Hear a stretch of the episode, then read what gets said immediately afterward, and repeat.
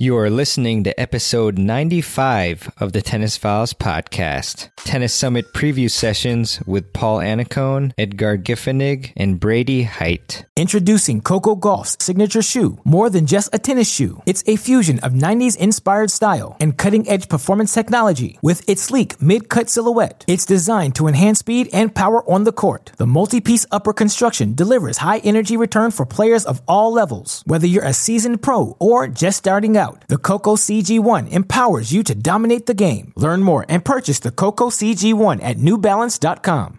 Welcome to the Tennis Files Podcast, bringing you advice from the top minds in tennis to help you improve your game. And now, here's your host, Mehrban Iranshad. Hey, everybody, welcome to episode 95 of the Tennis Files podcast. I hope that you're doing really well, practicing your tennis game, finding ways to improve every single day. And uh, as you all probably know, I've been super duper busy with planning, prepping, and uh, just educating everybody about Tennis Summit 2019. And so, as you can imagine, I probably have been devoting like 99% of my time to this event, which, uh, you know, it's been a a lot of fun. And so I haven't been interviewing many players lately or anything for the podcast. I've done some uh, solo episodes and I've also done a preview episode of the summit last week. And I want to continue that just to show you all some great content. Uh, I, think, I think you'll really benefit from it. And also just give you another taste of the summit sessions because there are over 30 of them. And so I previewed four, yes, uh, last week, not yesterday, last week. And this week I have three sessions from some fantastic people in the tennis world. And the first is from Paul Annacone, and he is a legendary coach of Roger Federer, Pete Sampras, Tim Henman, and Sloane Stevens, among many others. And you'll hear a funny story about uh, how I saw him last year and my thoughts and uh, what actually happened. So, uh, really one of my favorite people in the tennis world. You've seen him on TV a lot of times, so many times, is commentating on some of the biggest matches on tour and um, so he's a he's a great person, and I really appreciate him being on the summit. Uh, the second individual is Edgar Giffenig, who is going to give you um, some practical advice to improve your game, and uh, he is the founder of Giffenig Tennis, and he has worked in uh, several major academies and was a national coach for the USA, Germany, and Mexico. So great person to have on the summit as well. And then we have Brady Heit, who is the head tennis professional at Top Seed Tennis Academy and also has a fantastic online platform, a daily tennis lesson. And by the way, Brady's going to talk about uh, short forehands. And so before I get into those sessions, I just want to give a quick shout out to my friend Eric Spangler, who I guess I can say his last name because his info is public in that he is the coach of Goucher Men's Tennis, fantastic college located here in Maryland, and giving them a shout out. Well, first off, because a couple weeks ago I played a great doubles match with Eric a 5-0 match and we won and did really well. But also, probably even more importantly, because it affects more people, is that Goucher College actually uh, their their men's team won uh, their conference tournament, and so they're going to the NCAAs this Wednesday. I was just texting with Eric. And uh, just a great guy, a great tennis mind. I think one of the youngest coaches, uh, college tennis coaches I've ever seen. Also has dashing looks, by the way. He actually, uh, his opponents said they had an easy overhead and they actually didn't hit him and uh, during our match and then they said oh he's too good looking to hit so um, you know i've never got that compliment so i'm a little jealous there eric but in any case best of luck uh, of luck to that's a not a plural word Best of luck to Eric and Goucher Men's Tennis. Uh, go forth and conquer. Yeah, and also, um, I just really encourage you all to check out the summit, and you can check it out at tennisfilessummit.com and also tennisfiles.com slash summit. So I just set up those two links. So you can choose either one, and the links will be in the show notes at tennisfiles.com slash 95. I'm really excited about it. We've already had several thousands of people sign up. I mean, every time this happens, I just can't really believe it because I, you know, when I set it up, I, always have this nervousness that no one's going to sign up, but thousands have. And I've gotten so many emails from you all about the summit and just telling me the number one pain point in your game. And we're going to have several live Q&As so you can come hop on these live Q&As with me with uh, Peter Freeman from Crunch Time Coaching and my uh, he's a good friend and also my good friend and hitting partner Will Hamilton from Fuzzy Yellow Balls two of the greatest in the game right now as far as coaching especially online. So come on to those and ask us your questions. And so anyways um, I know I've blabbered on about the summit um, but uh, you know to transition I'm going to now introduce you to the first session, uh, preview session for today uh, on today's podcast, and that's with Paul Annacone, and it's on the top winning singles strategies used by Grand Slam champions, and I think you'll really enjoy it. And without further ado, here it is great pleasure to have you on the summit again. Thanks so much for your time. Oh, thanks for having me. Always look forward to it. Thanks, Paul. Really appreciate it. And I like to tell my friends because obviously you're you know, a famous guy and uh, really big in the tennis world. Uh, I actually remember seeing you, Paul, at the City Open media tent. And to be honest, when I saw you walk in, I thought to myself, "Oh, I, you probably won't recognize me." But you actually you called me out by name perfectly. I might add, I don't have the easiest name, and uh, just just very impressive. You know, part of the whole uh, why everyone loves you. So I uh, really appreciate that. And uh, today we're going to talk about, as I mentioned, single strategies to help everybody with their game. And Paul, uh, if you don't mind, I want to open up with a quote from your book, actually. And you wrote that the world of tennis is a world of strategy structured by concerted planning, which serves as a roadmap for achieving goals. Having a long term objective as well as a series of short term plans is vital. And so, Paul, I was wondering if you could uh, dive a little deeper into this concept and perhaps give us give us an example of how an amateur player would set both a long term objective and then a series of short term plans to achieve that particular objective? Yeah, I, I think we're about one of the biggest problems with most players, and it's club players too, is that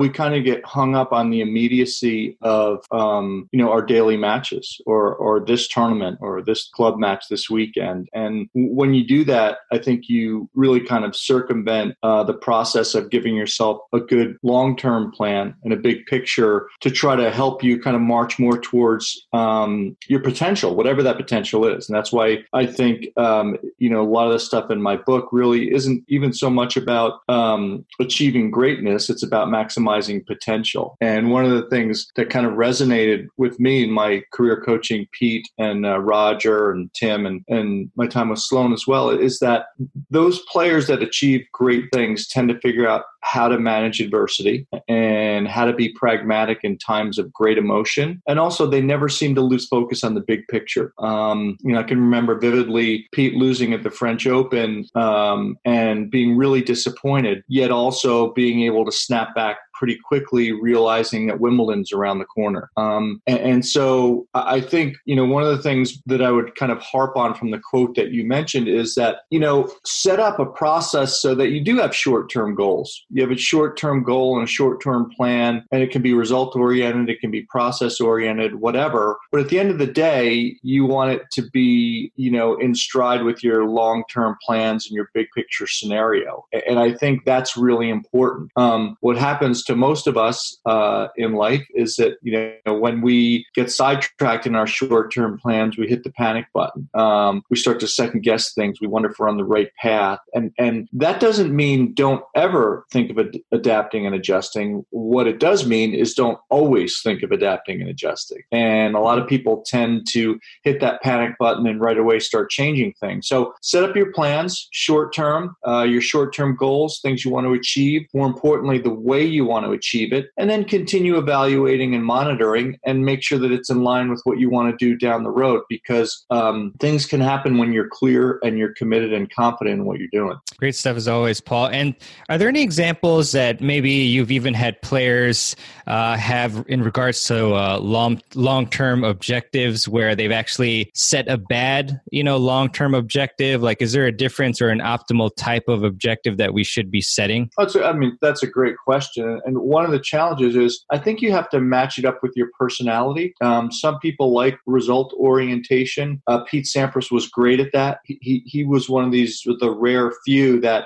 he could set up things where it was result oriented, but not put so much pressure on himself that he didn't execute. Um, Roger Federer likes the entire process. He likes to pro- he likes to practice. He likes to train. He likes to travel. So you know you have to figure out what motivates you number one, and what dynamic you can set up that kind of meets your individual needs without putting so much emphasis on an individual desire to achieve something that you kind of don't paralyze yourself with too much perceived expectation or the dreaded what if you know what if this happens or doesn't happen. So you know i i, I think a lot of it is um, really knowing yourself. And i you know i can't really think i can't really think uh, of an individual situation where that happened because the players that i was with were so good at kind of setting up a structure that kind of mirrored what they wanted to do. Doesn't mean they always achieved it but they knew what they wanted to do and how they were going to get there. And i think that that's that's kind of the the note to self. That's the takeaway. Um, set up that process that matches your personality. Give yourself a chance with a bunch of short short term things to meet the long uh, the long term um, desires. Great stuff paul. So now narrowing it down a bit i was wondering if you could maybe give us uh, an inside scoop if you will on the process that you generally uh, went through with your players in uh, in creating uh, particular strategies or game plans against your opponents. Were there any commonalities with your players that you know, as far as process that you went through? Yeah, I mean, everybody does things a little differently, right? I mean, we all like to plan and strategize a little differently. Uh, Pete Sampras liked things pretty concise, pretty short, and pretty clear. Uh, Roger and Tim both like to talk about things. Um, they like to sit down uh, Roger and I, uh, for a period of time, you know, would look at video and look at different patterns in video that were successful against certain players. Um, but the one thing that was really common um, about all the players that I coached, and also kind of what my philosophy is um, with these players, is you know, the simple theme is how do you do what you do best and point it towards your opponent's weaknesses. Mm-hmm. And when you set up the dynamic of a conversation like that, it's pretty clear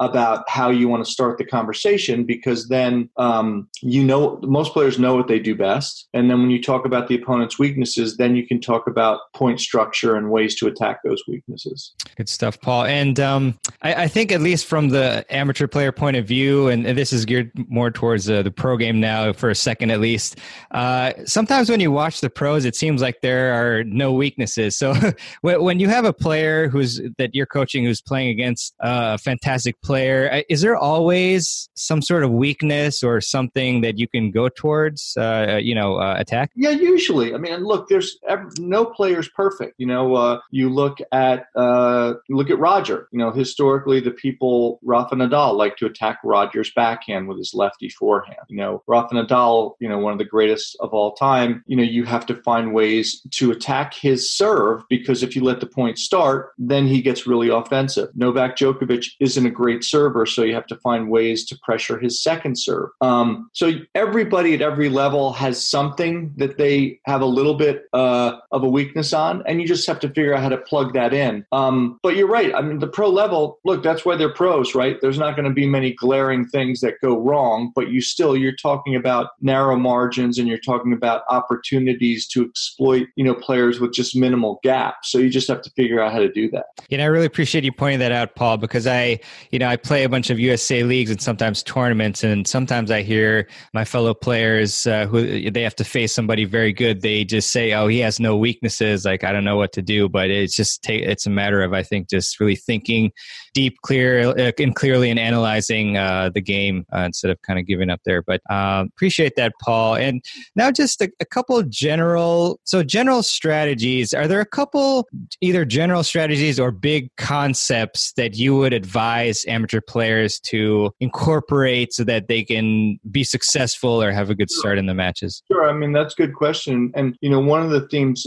that I think works across the board, doesn't matter what your level is, is just kind of um, the ability to stay committed to a point for point mentality. So, how disciplined can you be pre point time and time again to be ready to play the next point? And that goes right into our thoughts about small term, I mean, short term planning and goals is that you want to make sure that you are ready to play each point like it's match point and it's your last point. And if you can set that up as a habit, what tends to happen is you start to make less unforced errors. Um, and the errors that you do make tend to be execution errors versus shot selection errors. Now, execution errors are just a matter of picking the right shot and missing the ball. And I always opt for those because if you're playing the right shots, that means you're going to get better at doing the right things in the big moments and you're going to miss less. If you start to make bad decisions and miss shots, then you have to do double education. First, it was a bad decision. Why was it a bad decision? Second, you missed the shot. What did you do wrong technically with the shot? So the more you can simplify it and make the good decisions and, and make the evaluations about the decision making, and the more you can focus on that point for point mentality, regardless of what your level is, you're going to maximize your skill set. Great stuff, Paul. And do you have any tips for us on how to focus more on that point for point mentality? Because I suppose, you know, sometimes some players will try it and then they'll stray away from it. And so if you have any advice on that, that would be great. I mean, it's just like, you know, it's kind of like everything else in life, right? You want a pre-point routine that's pretty similar. You know, try to make sure when you get up to the line and you're serving, you know, you bounce the ball the same amount of times. You have an idea in your mind what you want to do this point. Serve wide, hit the first ball to the open court, serve and volley at the body. Whatever it is, have that theme in mind and try to repeat that kind of pre-serve routine every time because then you're giving yourself a very programmed um, habit and, and, a good one because that'll give you focus on how you want to play. Um, so I, I, think the idea is try to make things uh, habit forming, good habit forming. Want to make things simple and clear in your mind about what you're trying to do. Um, and then you want to make sure you have a clear picture of it in your mind before you step up to the line. All right. I really hope you enjoyed that session from Paul, that preview. And, um, you know, if you're excited about it and you want to hear more, uh, there's, it's just very easy. You know, just go to tennisfilessummit.com or tennisfiles.com slash summit, either one, and sign up for free. You can watch Paul's video and all the videos there, 30 plus for free. And you can even get, you, you, you will get a free kick serve course from my friend Peter Freeman. So, I mean, just ridiculous for signing up for free. You already get a free course and you get to watch 30 plus videos, which is sick, in my opinion. So, anyways, uh, and sick being good for those of you not in the slang world uh, with your proper English. um, so, anyways, um, without further ado, here is my interview with Edgar Giffenig on practical advice to improve every aspect of your game. The first question I want to ask you, uh, you know, today you're going to cover uh, practical advice to improve every aspect of our games, and I want to ask you, what do you mean by practical advice, and why is that uh, particularly important in the in the context of uh, what you're going to show us in for our games? Well, I've been involved in tennis for 50 years, basically, and first and foremost, I'm a tennis player, so I I really like to play and that's why I got involved in it, and that's why I'm coaching. And uh, I have a passion for the game, and everything I do is from a practical perspective. That means I, although I, I studied exercise physiology and uh, know the science of the game, uh, it doesn't really help a player if I explain why the way that I'm, I'm telling him to, to do it works in ter- terms of the theory. The players want something simple that they can just try and that it will work and that's exactly what the practical aspect is. It's it's information that you can just take right away go to the court the next day and try it out and you will see that it works. Yeah i love that edgar because um, like you mentioned you know we we just want things simplified. We need coaches who are able to just communicate exactly what we need instead of you know if you oversaturate uh, us players then we won't be able to really understand and and then to be effective and we might get flustered and things like that. So i uh, definitely appreciate that And uh, just want to ask you too uh, what you have in store for us for this presentation. This presentation is really based on a book that I just uh, released that it's called Play Tennis with Passion. And the idea of this book was really to help the average player improve. I think a lot of times the player uh, start playing tennis and uh, just maybe take a couple of lessons, maybe experiment a little bit, and then they get to the level where they can play with uh, somebody else, and then they usually play a lot of matches and they keep improving, but it gets to a point where they just don't improve. So they they hit a plateau, and the, uh, a lot of players are frustrated because they just kept. Uh, I mean, they they're not improving as they were at the beginning, and so they need something else to try that's that's going to really take them to the next level. And uh, in in this book, what I do is I try to be a bit more specific on goals that the players can work on to really improve improve their games. And so it's basically I, I've divided this presentation in ten parts, and each part is what I call a performance determining factor. That means a, a specific skill that is part of the reason why you are at a certain level. That means uh, the actual level of play that you have at this moment, it's an average of your ability in these 10 essential skills that I So normally we look at the game as okay, technical aspect, the tactical aspect, the mental aspect, the physical aspect. Uh, but it's to me, it's not very specific. So what is it? Uh, I'm going to work on my technique. What what does that mean uh, specifically? And so, for instance, my my skills that you have to focus on are consistency, for instance. So that is straightforward. If I am able to be more consistent with my game, my whole game is going to improve. Precision. If I'm able to hit more precisely, my whole game is going to improve. My footwork. If I'm able to get to the ball, more balls, or to get to the ball in balance, same thing. It's going to have an effect on my whole game. And so my presentation is about these 10 specific performance uh, performance factors that actually average average to your actual level of play at this moment. And it's very easy to say, okay, let's analyze my game. So what what would be the the element that I would need to work uh, to have the greatest impact on my game? So maybe I can do everything more or less good, but my ball speed that's a problem. I would like to uh, to hit the ball harder. So I can just focus on ball speed and uh, really work on that, and that is going to have an impact on my whole game. So for each of these factors, what I'm doing in the presentations, I'm just giving a couple of examples of practical things that anybody can do to improve those specific aspects of the game. In the book, there's a lot of information and uh, a lot of uh, ideas, and that's that's basically what I what I'm doing. I'm just throwing ideas out of you. Okay, you want to improve your your consistency. Okay, here are ten things that you can do to work on your consistency, and that's that's basically the, the way it's structured. And then the.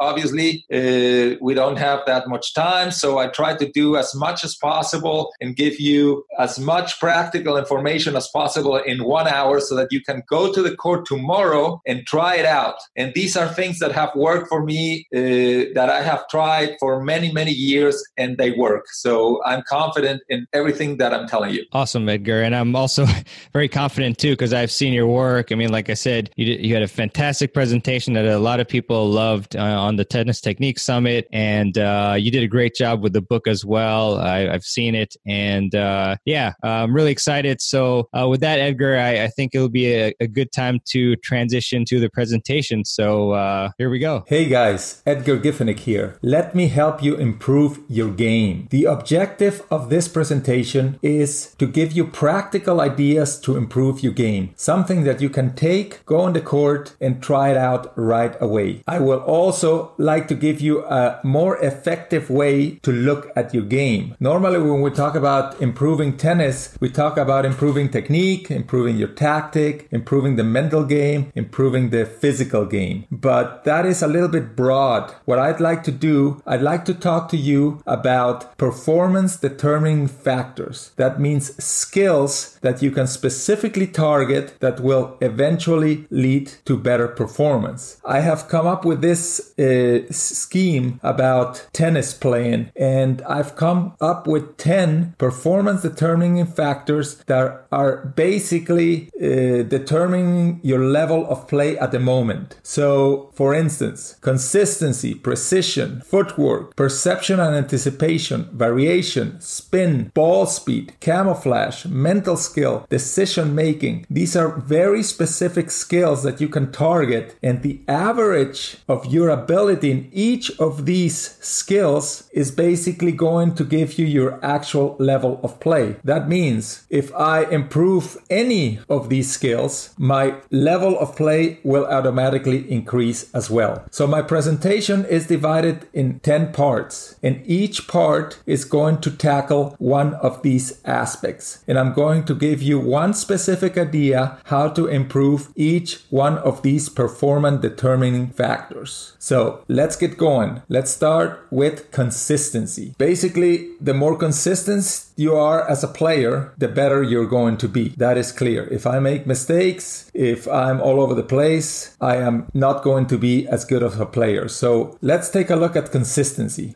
The first and most important thing about consistency is that you have to know your game. Most players believe that they're better than what they actually are. And so what happens is that they're playing a game and they're trying shots that they really cannot control. And so they make a lot of mistakes. In tennis, tennis, the winner of the game is the one that gets more balls in the court. It doesn't matter how hard you hit the ball, if it's not in the court, it doesn't count. So you have to make sure that you play within your game. What does that mean? That you're playing the shots that you can control at a speed that you can control. It's like in a casino. You want to play the odds. You want to hit those shots that you know you're going to make. And if in your mind you think that you can make shots much that are much harder or more difficult, you're gonna be making a lot of mistakes and you're gonna get frustrated. In order to know your game, here's an easy way that you can start. You go on the court and you hit five balls at a very slow pace. So that means you have to make all of these five shots. Every, at the end of every set of five, you start hitting a little bit harder for the next five shots and then a little bit harder for the next five shots. The moment you start missing, you're gonna realize, okay, at this speed, that's when I start losing control.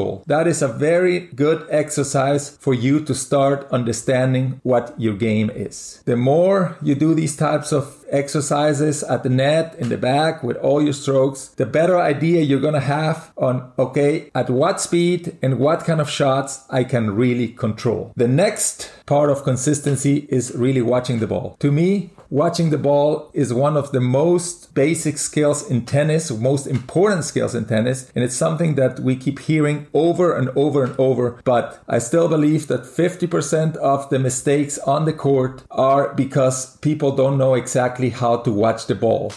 Introducing Coco Gauff's signature shoe. More than just a tennis shoe, it's a fusion of 90s inspired style and cutting edge performance technology. With its sleek mid cut silhouette, it's designed to enhance speed and power on the court. The multi piece upper construction delivers high energy return for players of all levels. Whether you're a seasoned pro or just starting out, the Coco CG1 empowers you to dominate the game. Learn more and purchase the Coco CG1 at newbalance.com. Hey, it's Kaley Cuoco for Priceline. Ready to go to your happy place for a happy price? Well, why didn't you say so? Just download the Priceline app right now and save up to 60% on hotels. So, whether it's Cousin Kevin's Kazoo concert in Kansas City, go Kevin, or Becky's Bachelorette Bash in Bermuda, you never have to miss a trip ever again. So, download the Priceline app today. Your savings are waiting. Go to your happy place for a happy price. Go to your happy price, Priceline. All right. I really hope you enjoyed that preview with Edgar. And uh, now I want to introduce you to a preview of a session with Brady Heit on a blueprint for punishing short forehands. And I know at the end there's a there's some references to the video because obviously there's video in the session of Brady hitting. So um, you know you can imagine that we're referring to one. So it might be a little weird on audio, but I don't think it's it, it's not for very long. So in any case, a very good good session, and I hope you enjoy this preview with Brady on the blueprint for punishing short forehands.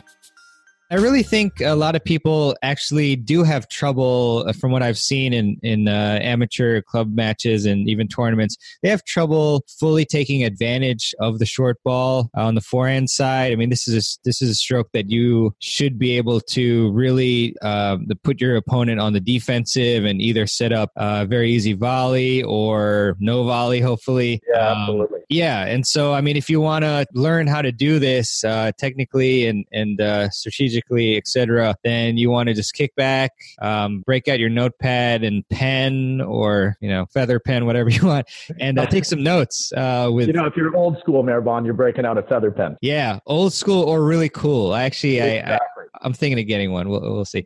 Uh, but you know, actually, the first thing I think that's really important, Brady, is to actually kind of define what a short ball is, because I think you know some people may have different ideas of like the you know what when we should attack. Like they don't know like when to take advantage of these shots. So can you tell us what in your mind is a short ball? Yeah. So really good question. First off, I I run into a lot of players that think that their short ball is going to occur at like right at the service line. So they're, you know, in this mindset that if it's not really drawing them significantly inside the baseline, that it's still just kind of a standard ground stroke. So to me, the, the recognition that you've even gone just one step inside the baseline, that means your opponent's shot lacked some type of depth. And the fact that it even pulls you forward a step is now a shot where we should be taking advantage of cutting down on their reaction time, number one. That's a huge thing for me. It's not always that, you know, punishing a, a slower, shorter ball has to be, all right, let me flash full power. It's really just step up, take time away from your opponent, which would not occur, you know, if you, if you hang back and only looking to go in, you know, halfway up the court. So players starting to recognize that one, two steps inside the baseline, that is a, a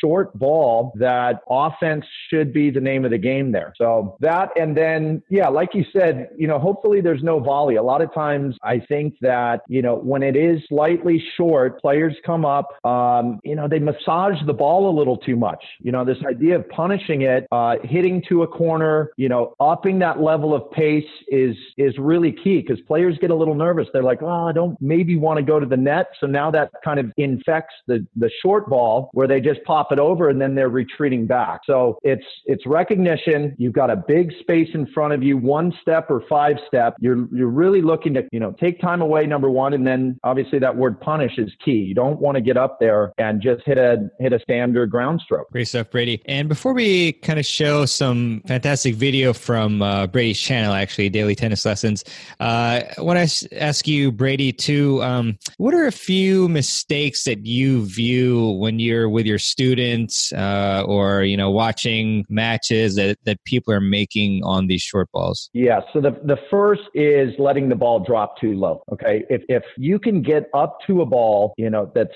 relatively shorter than any standard ground stroke, but you let it come down. You know, so many players are, are very comfortable hitting the ball around waist level, right? But the, the opportunity to really take time away and have built in net clearance because you step up and take the ball closer to shoulder height, I cannot stress that enough. People have to break out of that comfort zone of letting the ball drop down, hitting from waist level, because the idea there is they have to hit the ball up and over the net. And while there's maybe comfortability in that for a lot of players, you're not seizing that opportunity to really drive the ball through the court. The fact that it has to arc up and then over the net, again, is, is kind of a time waster. It's allowing your opponent just maybe that one extra step to get to the ball. So the big mistake to me is letting the ball drop low and then kind of back to that idea of, you know, not really being aggressive enough. And that could be honestly footwork. You know, you see a lot of the pros when they step up to this ball that we're going to look look at, they're getting off the ground and they're attacking the tennis ball initially with their legs, really exploding up to it to allow more comfortability on a ball that's closer to shoulder height. Where if you move up to that and you're just thinking about putting the racket on the ball, not driving with the legs, now that's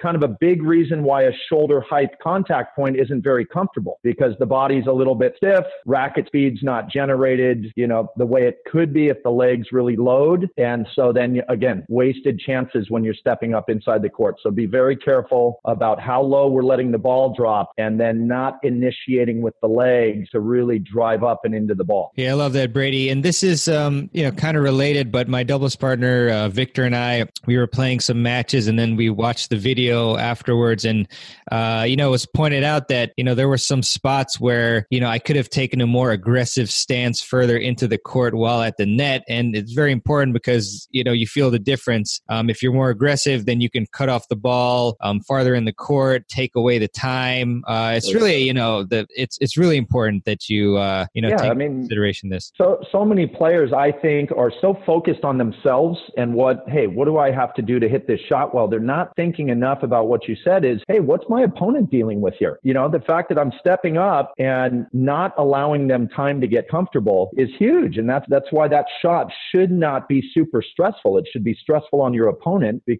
you know, they're they're dealing with significantly less time. By the way, who's filming your tennis matches? Are you at some high level now where all your doubles matches get filmed? Uh, I actually just uh, selfie myself, so I. Oh, no, I'm kidding. No, I'm totally kidding. I'm totally kidding. No, uh, actually, we're very fortunate to have a PlaySight at a couple of our tennis clubs around here. Oh, cool. Yeah, so it's great. You just put in your email uh, address, password, and then Oh, it films awesome. it for you. So, uh, PlaySight, send me a check, check that that. out. No, I'm kidding. Exactly. Uh, exactly. Maybe need yeah. to PlaySight. Yeah, and Brady and Brady as well, half and half. Uh, yeah, so it's it's pretty cool. But uh, you know, and and if, you know, of course, if you can't, like on on occasion, which I need to do more so, like I'll put uh, um, a camera on a tripod, like you're very used to doing. Uh, you know, yeah, uh, absolutely. as long as you don't knock it down. But um, yeah, so appreciate that, Brady. So now I want to um, share a fantastic video that I think you all should check out as well called uh, Midcourt Forehand Punish Slow Balls on Daily Tennis Lesson, uh, the, the YouTube channel. So let me just try to figure out once again how to share. All right, wonderful. Uh, nice resolution too. Handsome fellow right there. Yeah, yeah. Forget his name. Uh,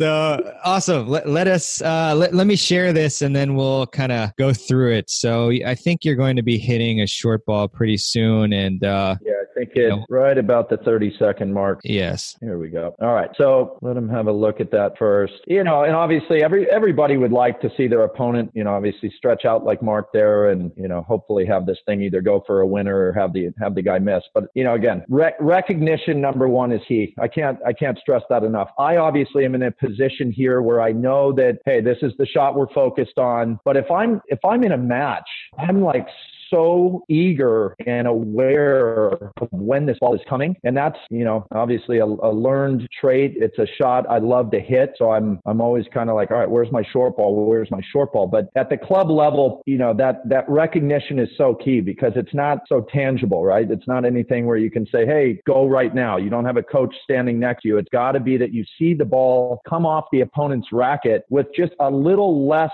of whatever, little less depth, little less pace. And okay, so every shot I've been hitting has been three feet behind the baseline. Oh, wait, that looks like it might pull me in, you know, one step inside the baseline, four steps in. Anything that draws you forward from your standard ready position, um, you've got to be really keen to get going forward. So that's number one to me. Not anything you see on the screen here because, you know, obviously it's a fed ball, but recognition number one. And then obviously, you know, that wide base with the legs. Like, like I was saying, we want to attack this shot with the legs. It's going to put less pressure on the stroke itself. So there's that wide base. I'm obviously tall, so my, my feet get apart a little, maybe wider than most. Um, but obviously I'm in a position there, kind of like a, I was always taught, get in, get in that feeling that a, a sprinter would have where you're on the balls of the feet. Everything about my position right there kind of screams out, Hey, I'm going to push off and go forward where players that really are comfortable behind the baseline might be in a similar spot to that looking to go in. They might maybe have recognized to go forward, but they're maybe more evenly balanced on their feet or even worse, a little bit on the heels. And now that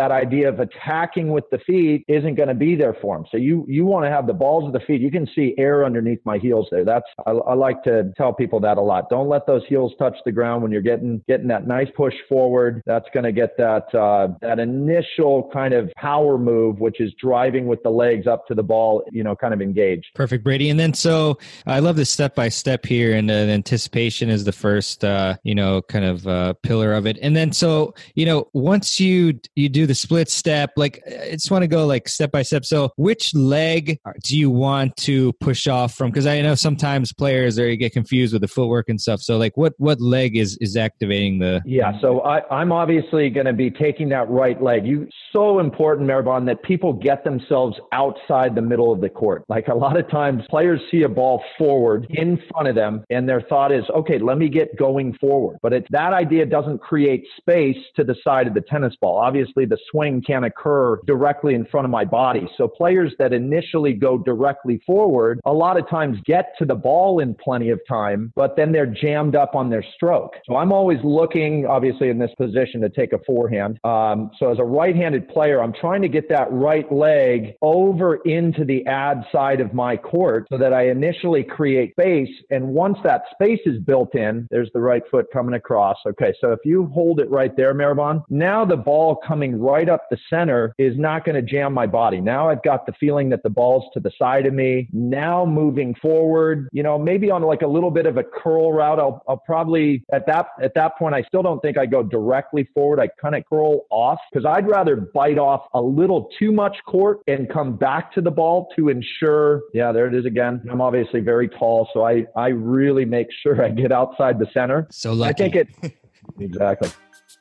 All right. Well, that's it for the three preview sessions for this week. Thank you so much for listening to this episode, and I hope that you found those sessions very interesting. I know I did, and I mean, I'm I'm just so grateful because you know when I sit down to do these interviews and recordings, uh, I I really enjoy them. You know, so even though I'm doing like 33, 35, whatever amounts of uh, recordings and live sessions, I really enjoyed and I learned so much. So, one more time for today, I highly encourage you to ch- go straight to tennisfilessummit.com. That's T E N N I S F I L E S S U M M I T.com or tennisfiles.com slash summit. Click the grab your free ticket button. It says something like that anyway, and then you'll immediately get a free ticket to watch all the videos and a free Kickster, of course. So definitely do that. And uh, I'd also, of course, appreciate it if you'd subscribe to the Tennis Files podcast. Just hit the subscribe button in your podcast app of choice.